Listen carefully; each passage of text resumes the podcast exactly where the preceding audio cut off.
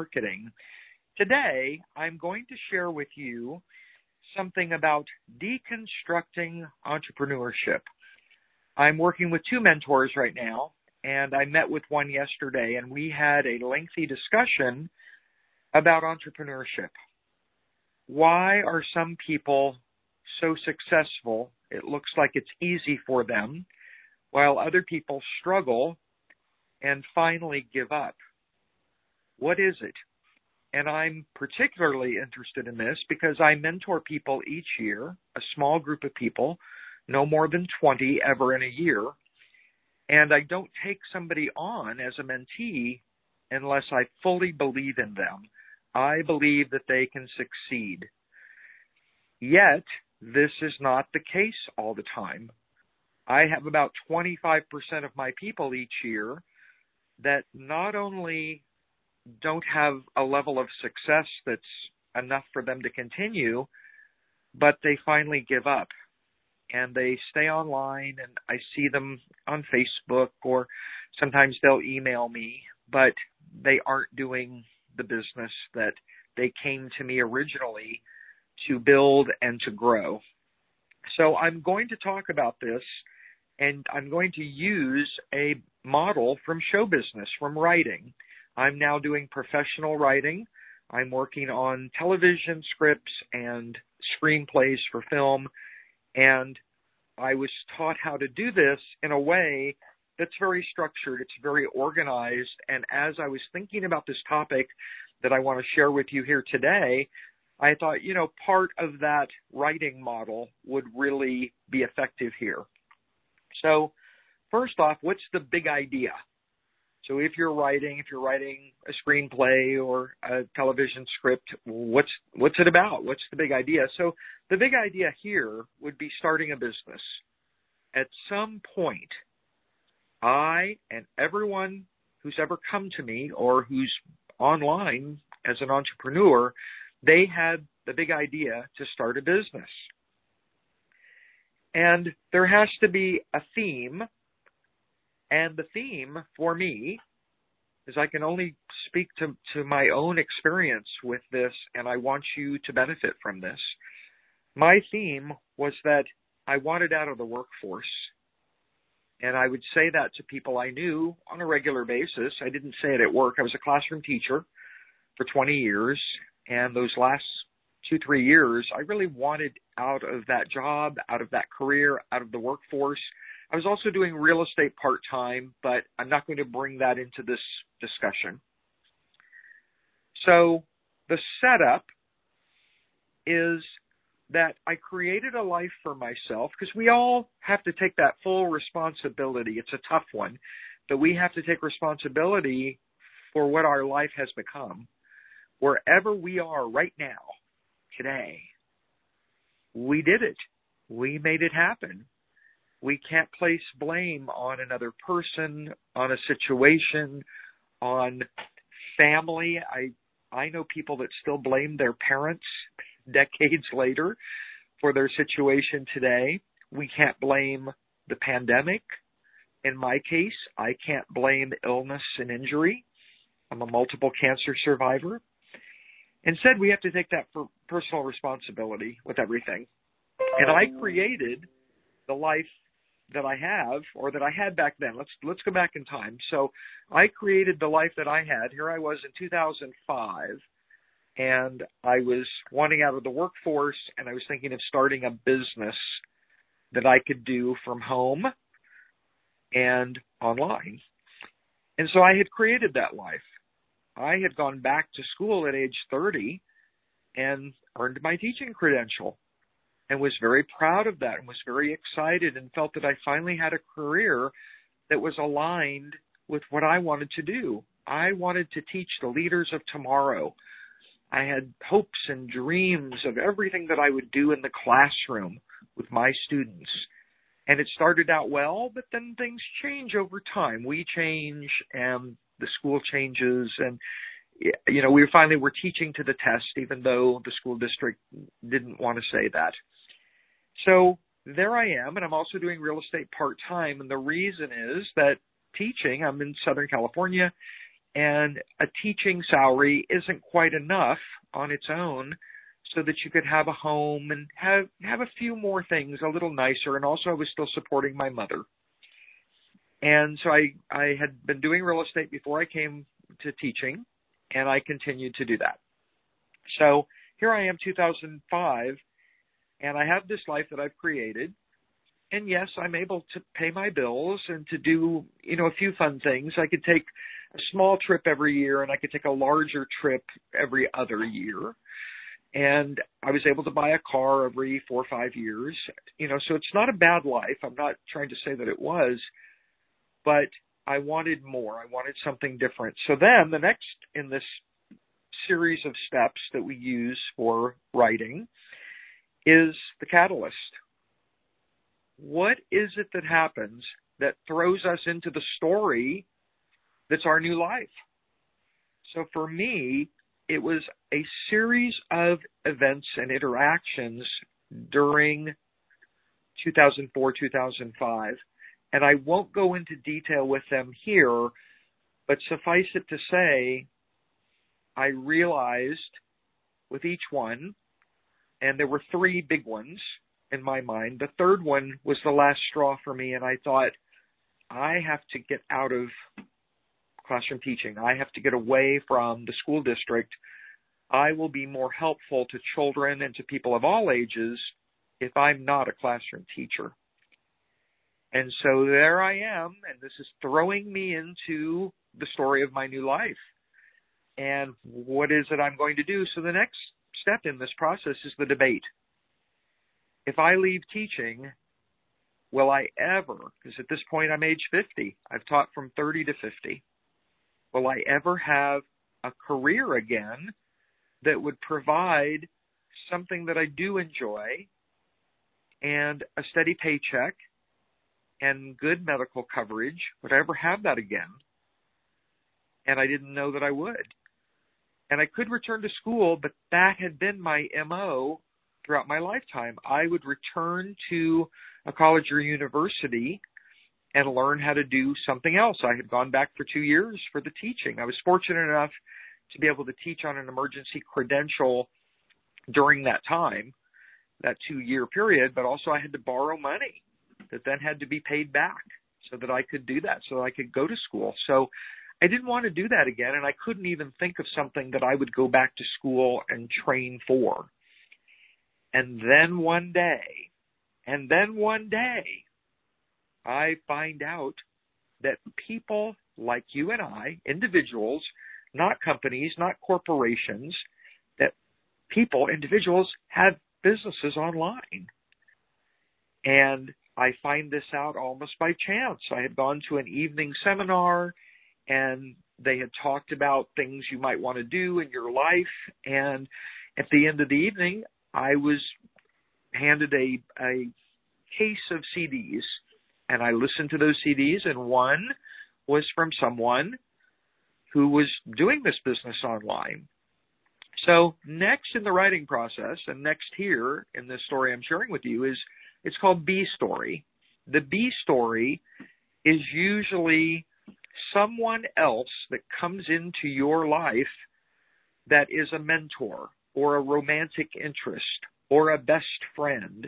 So in the in the film E.T., Elliott is the boy, he's the protagonist in the story, and then E.T.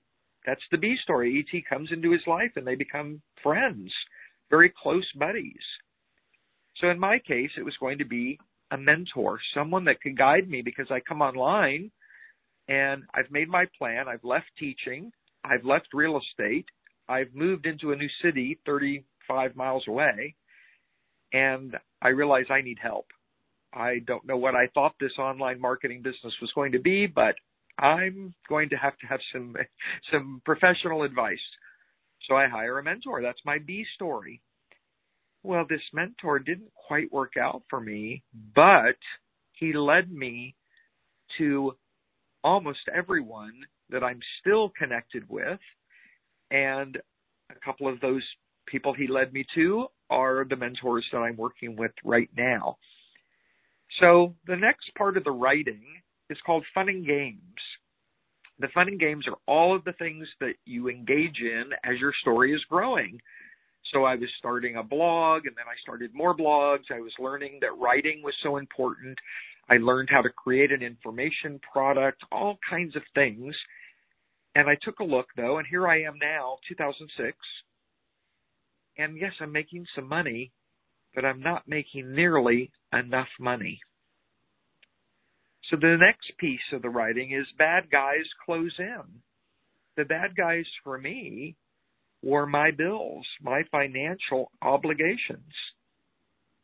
I had to do something drastic. What would I do? I didn't want to sell my house. I didn't want to downsize into an apartment. That would have been a big step back for me. I had lived in my own home for so many years at that point. And the bills are coming due. What do I do? This is key to the story because this is what happens with people. They do all these steps that I'm telling you leading up to it. They even have a plan for coming online. And one part of my plan was that I, I cashed out my teacher's retirement money. And I thought that money would last two years. And then I realized no, it was only going to last a year at best. And I'm a few months in already. And many people, when the bad guys close in and they're realizing that they're not making it happen, and even with help sometimes, they're still not making it happen, even though they know what to do. They're leaving out some crucial pieces of the online business puzzle. What is it that you do? Well, I buckled down. I made my business a number one top priority everything else had to be on hold. Now, I did not have a child under 18 that I was responsible for. That makes a difference, but I will tell you that probably half of the people that I still know online started with infants or toddlers or school age children. Everybody I can think of, male and female, had, had children, so about half of them. So we can't let that be an obstacle. There's always a way around it because I think of if you have children that you need to care for, isn't it better that you're working from home and being very structured and disciplined? The word I never like to use, disciplined, because if you have to go back into the workforce, then you'll be with your child or children even less. So every obstacle can be overcome, every single one, no matter what it is. If it's family life, health issues, knowledge, in my case was a big one, skill, was was big for me as well. Everything you can do, but you have to do it. Because as the bad guys close in in our story structure model here, finally you can reach a point where all is lost. That's the next one. When all is lost, what do you do? Jumping out, going back to a life you had before, is not a good answer. Instead, I want you to think about what you've learned, what you know, what do you like to do, what what is it you don't like to do. There was no social media when I came online, so that wasn't an issue for me. Well, social media became pretty prevalent by 2008. And all of a sudden, I was expected to show up and be there and you know show my my pictures and my my photos of myself and that kind of thing and that wasn't comfortable for me as an introvert but I made it happen in a way that worked for me. I still spend very little time on Facebook, but it is the place to network and connect with people. And just today I was I was teaching about my 50 and 52 networking strategy where if once a week 50 of the 52 weeks out of the year, you go over to Facebook and reach out to someone that you've bought something from or that you've been on their list and there was something of interest to you, reach out to them. Tell them what it was. Start with something about them. What was it that drew you to them, attracted you to them? Was it a book or a product or a course or an email they sent or a podcast they did, something they did that you said, yes, I can do that. Yes, I can learn from that. Reach out to the person. It makes a big difference. At the end of the year, you'll have 50 new friends, colleagues, joint venture partners, connections, and that will make a difference for you. But let's go back to what does it take every day? When I came online, I was very excited because I told myself that I no longer had to go to bed early. I used to go to bed between 9 and 10 because I had to get up by 5 and be ready for a full day, not only of teaching and of commuting, long commutes. Traffic in the Los Angeles area was, you know, horrendous at times, but also after school and on the weekends and holidays and time off from school. I taught at year round school, so we went off track twice a year. That was our vacation time and then came back on track. And with all of that, I had to go to bed early so I'd be fresh the next morning and throughout the day. I came online and I thought, you know, I don't have to do that anymore. I could stay up as late as I want. I could watch late night television and not have to record it on my DVR. And I did that. And it lasted a month or so. And then I realized one day that that wasn't serving me. That wasn't the greatest idea. So what did I do? I disciplined myself to go to bed earlier. So now, again, I'm back to 9, 9.30, no later than 10 at night, unless it's a rare occasion that there's something going on, I need to be out later, something like that. But that doesn't happen too often, even during the holiday season. And I'm up very early. I get up at 4.15, 4.30, 5. If it's after 5, it feels late for me. I love those peaceful early morning hours. And I get to work. So I'm not going to go into great detail about my schedule, but I promise I will in the future. But I will tell you that I know the evening before what I'm going to do the following day and beyond. And that way I'm thinking about it. We there's a quote from uh, Thomas Edison that don't ever go to go to bed without a direct command to your subconscious, something like that. And I do that. I know what I'm going to do the next morning. And that way I get up and I'm already prepared mentally. And then it's just a matter of physically manifesting the work that I need to do. So I want you to think about all this. I think it's important. I think of this as deconstructing entrepreneurship using a show business model that works extremely well. And I'd love for you to reach out to me. I'm Connie Green on Twitter. And I have three blogs. The main one is Connie Ragen Green. Ragen is R A G E N. Let's connect.